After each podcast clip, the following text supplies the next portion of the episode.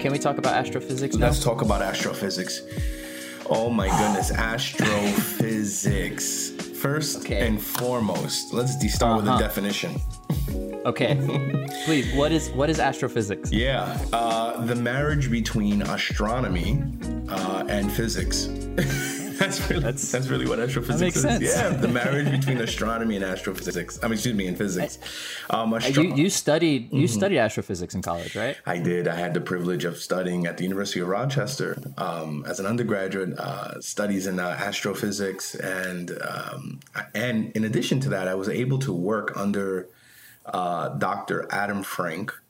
For I want to say two and a half years doing work in what is called computational astrophysics. Something that he at the time was leading, and I believe still is one of the pioneers in that field.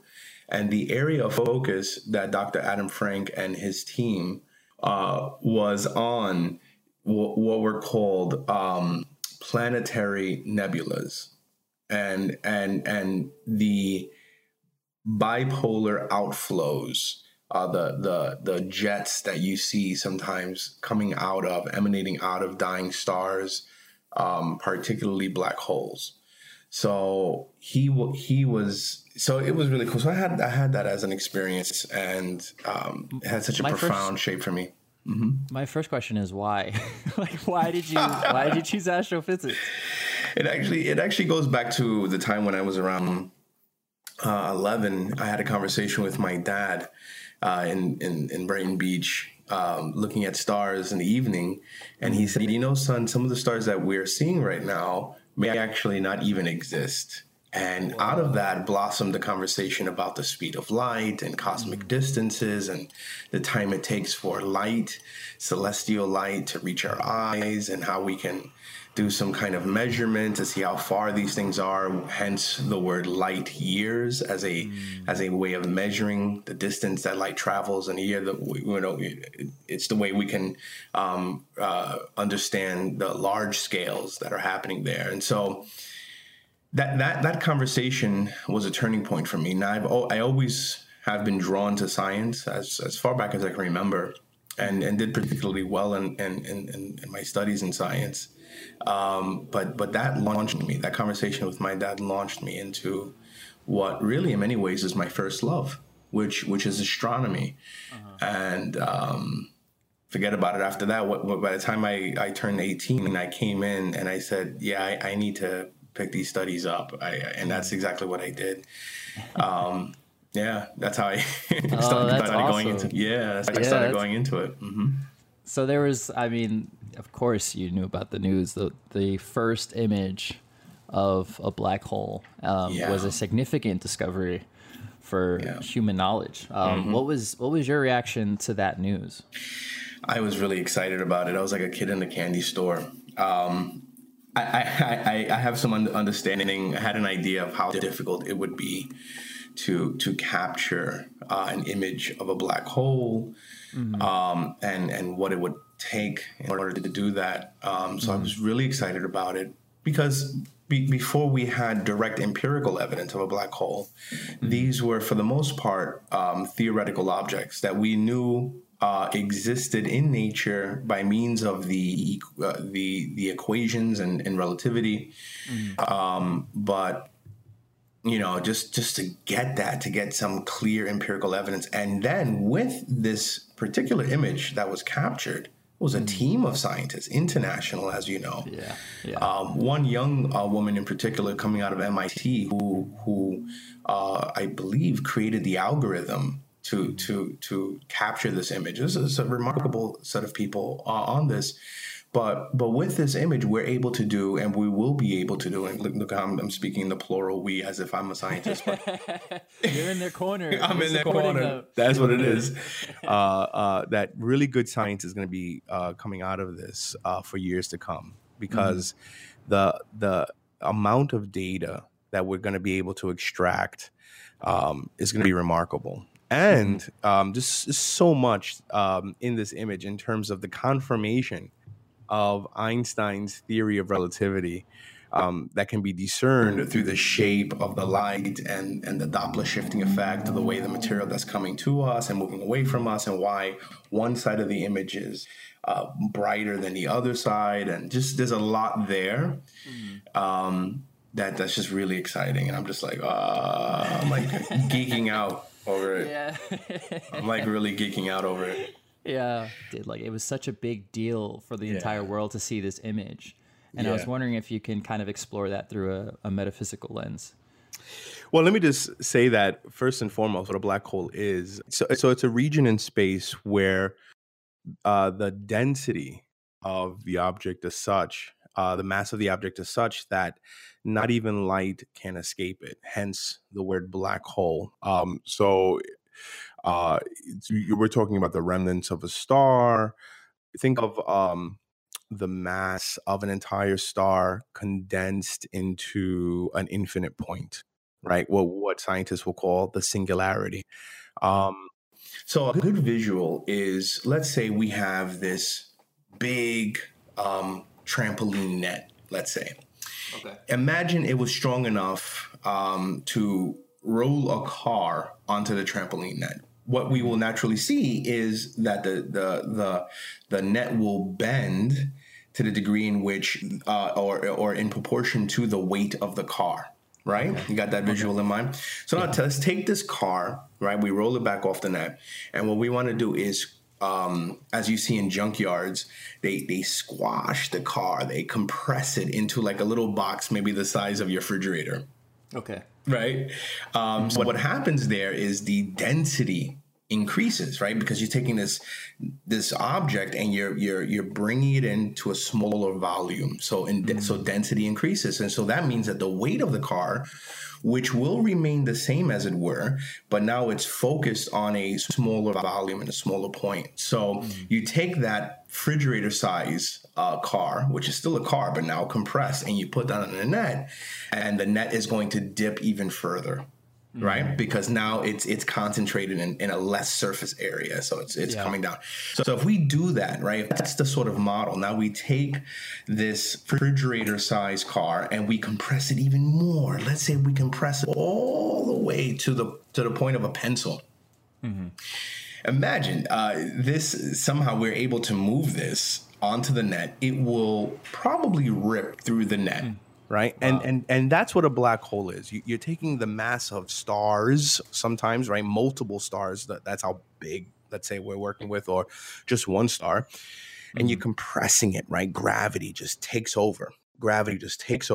And so the understanding is that, my goodness, that the region of time and space is ripped asunder by means of the singularity, and the gravity is such that light, even light, which is the fastest thing in the universe, cannot escape this object. Can never escape it. So there is what is called an event horizon around a singularity, and the event horizon is that region of space where there's the point of no return. If you go past the event horizon, bye-bye. Bye-bye, Joe Terry. Bye-bye, Lewis, right? You're just sucked into the black hole. You're done. You're done. And the way you'll be sucked in is just horrible. You're talking about gravitational tidal forces. Could, depending on the size of this, of the black hole and whatnot. So, so that's what a black hole is, right? So, this raises many curious questions, naturally. Like, absolutely. My goodness, like, okay, what happens if you in them? Let's say hypothetically you survive, like what would you see? Can you see anything? What, like, because there's no light. So, and then you fall into the inner, and could you come out on the other side if you could somehow survive the gravitational tidal forces and the crazy, right? Like, is there another side to the black hole, right? And so the physics goes there, mathematically speaking, and very interesting terms like, as it were, the antonym of a black hole or the opposite of it on the other side will be a white hole, something that we've never really actually discovered, or what is called the Einstein-Rosen bridge, which is the neck of the connecting holes and maybe wormholes and kind of traveling through space, right? It's really cool. Yeah. The movie Inception, or not Inception, Interstellar. Oh my goodness, right? It kind of plays with this idea. Yeah. Even though it was like a weird, funky ending, and it's like really cool. Did you guys get to see that? I did. So I got into it on an emotional level, so I forgave the science. I was like, okay, it doesn't make sense, but okay. Yeah. I mean, in the end, it was like a little weird, but the science was pretty good actually throughout the movie. It was really good. But it was like the ending was just okay. You know, it was cool. It was like theatrical and weird twist in the end. No spoiler alert here. We don't want to. But so when you think of a region where space and time, as it were, is no longer, it seems like, right? Where there's a rip through the space-time continuum, as if the space-time continuum is like a net. Mm-hmm. This raises all kinds of questions. And I think in that comes certain metaphysical questions, right? Because if we are talking about time and space being utterly destroyed or non-existent, it seems like at this point of the singularity, what then is what? How can we then speak of the region at the singularity, right? Because then the laws of physics break down. We have, and this is actually what takes place. The limits of our science is such that we do not have the mathematics to model, to even get at what's happening inside, let's say, or at the event horizon, or at the singularity, right? So physics breaks down. So, and even our thought form, right? Our ability to conceive, right? We think within the framework of space and time. So what does it look like to think in categories that transcend space and time, right? Wow. Categories that seem to take place in nature, right? Black holes, where you, right? So that's where we can get into the metaphysics, right? And some have even said, well, the minute we're attempting to do science at the level of a black hole, at the level of a singularity, we're probably now doing metaphysics. Some have made that argument. There are physicists who push back against that, but that's briefly what's part of the what I find question. so fascinating about that is just I live in a world where it, like, for everything that I do on the daily, that the answer exists. Like if I'm interacting with the world, like the answer to what I'm doing, like when it comes to just physical interactions or understanding, it's I always felt like, I mean, aside from spirituality and when we get into theology, and of course, like, science has its limits and everyone has their own ideas, but when it comes to just like interacting with the physical day-to-day world here on Earth, that the answer, like, it's been discovered. Like I felt like everything's kind of been discovered in the type of world that I live. But then once we start dealing with black holes and we start looking at the limits of our universe, there's just so much uncharted territory, it seems. Yes. And I guess that's why I see for me, that makes me question the very nature of my reality, because I felt so comfortable thinking like, you know what, someone else has the answer to why this is like this. But yeah, just even doing my own research on certain parts of the universe and just seeing some of the images captured based off the limits of technology, it's just, there's so much out there that we don't know, and it makes me realize that we as a species, there's a lot of questions that we don't have the answers for. It's so true. Death.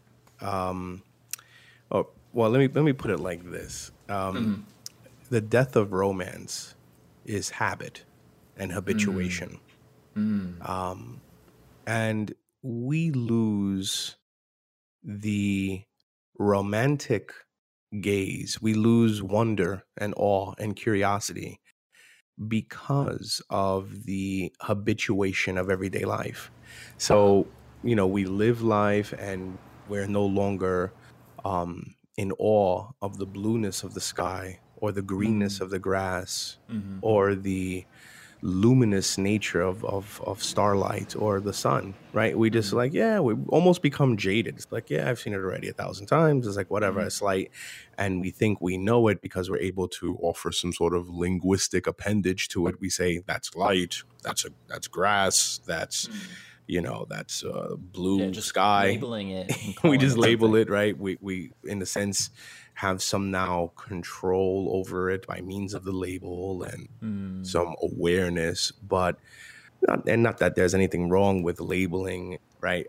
But we lose the mystery that is ever present, even in the reality in scales that you and I are accustomed to, the everyday, the everydayness, right, of life. So science, like philosophy, really, I would argue, rests in and is birthed through wonder, right? So what's so beautiful about science is that it reawakens us to the mystery that is all around us. And I think good science does that very well.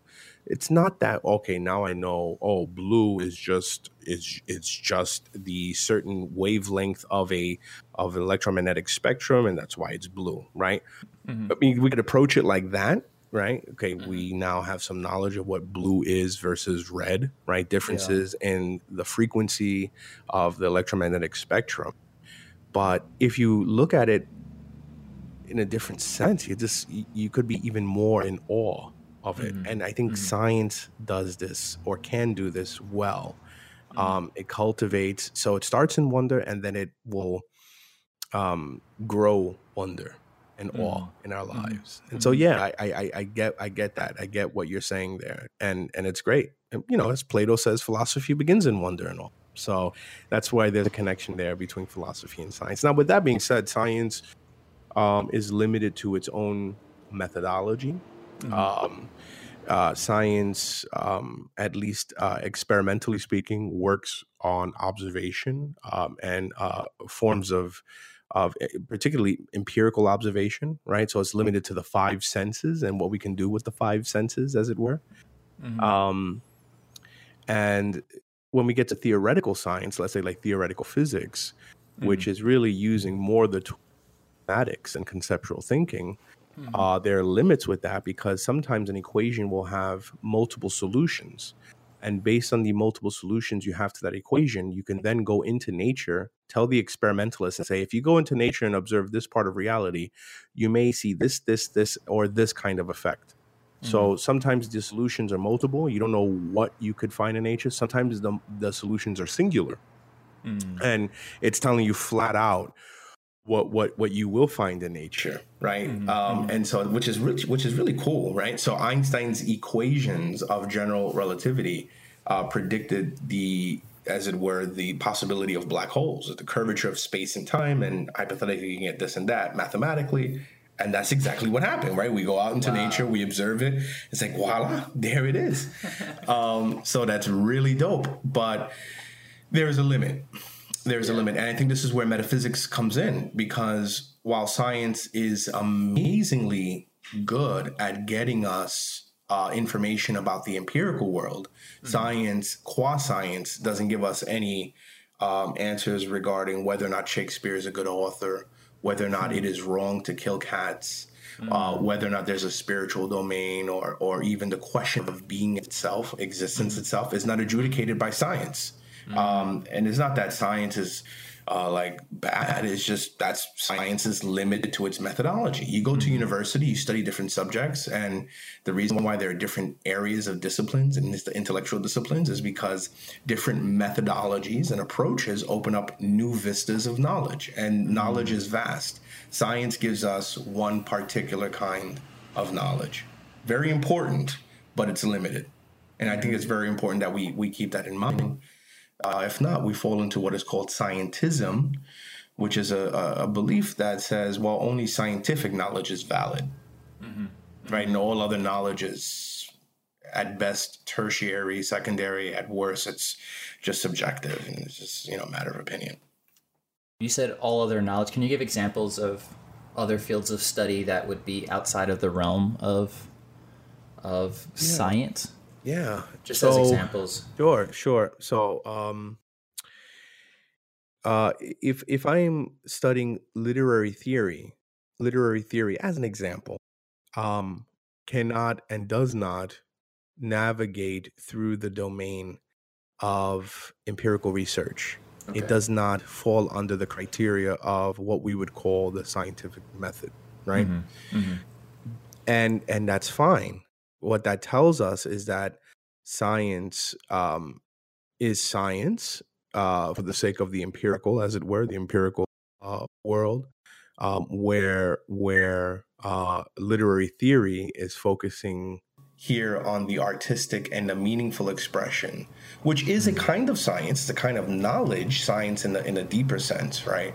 Mm-hmm. But it doesn't progress through experimentation. One doesn't gain knowledge on literary theory, let's say on film theory, on mm-hmm. questions of morality and ethics, mm-hmm. and so on and so forth through the exercising of the scientific method, right? So important. Yeah. So math starts with what are called axioms, assumed truths that are rooted on clear, what is clear and evident to the mind. And we build on those axioms, right? Mm-hmm. So well, you understand what a 1 is, and 1 plus 1 is 2, and et cetera, mm-hmm. et cetera. Mm-hmm. And what's amazing is that science, as it were, does really, really well when it uses math, right? Because mm-hmm. there's a very fascinating puzzle that why is the universe, why is the cosmos intelligible? How is it, mm-hmm. in other words, how is it ordered and structured mm-hmm. in such a way that is open to discovery mm-hmm. and intellectual apprehension mm-hmm. to the degree that we can use mathematics to investigate questions about the universe, right? And to systematize things. So such that the very laws of nature, like in physics, let's say the law of gravity, is calculable mm-hmm. and discernible through mathematics. Mm-hmm. This is a profound puzzle, right? And this actually raises metaphysical questions, because it would seem as if mathematics is at a deeper and higher level than what appears to the let's say the sense of sight. So science goes out with a particular methodology, using the senses that we have to observe patterns and structures and repetitions in nature. And we realize that the very patterns and structures of nature are somehow profoundly ordered according to the inherent structure of intelligibility in mathematics itself. Now, I know I'm like going out there, but no, I have another example about that, because you mentioned sight, but also with sound. Like frequencies yes. are governed by mathematics as well too. Do you know yes. that like a sound at 440 hertz is going to sound like this particular yes. note? Yeah. Which is crazy. It is crazy.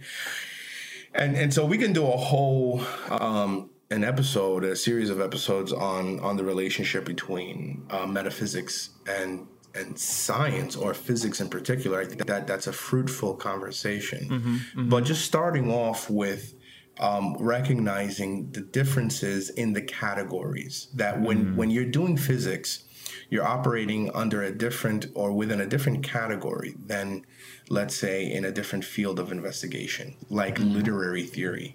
Just giving you that example, right? Mm. And if we don't understand, if we don't keep these categories intact, we can fall into the great sin that I've been talking about called reductionism, or other things like genetic fallacies and other confusions in categorical thinking.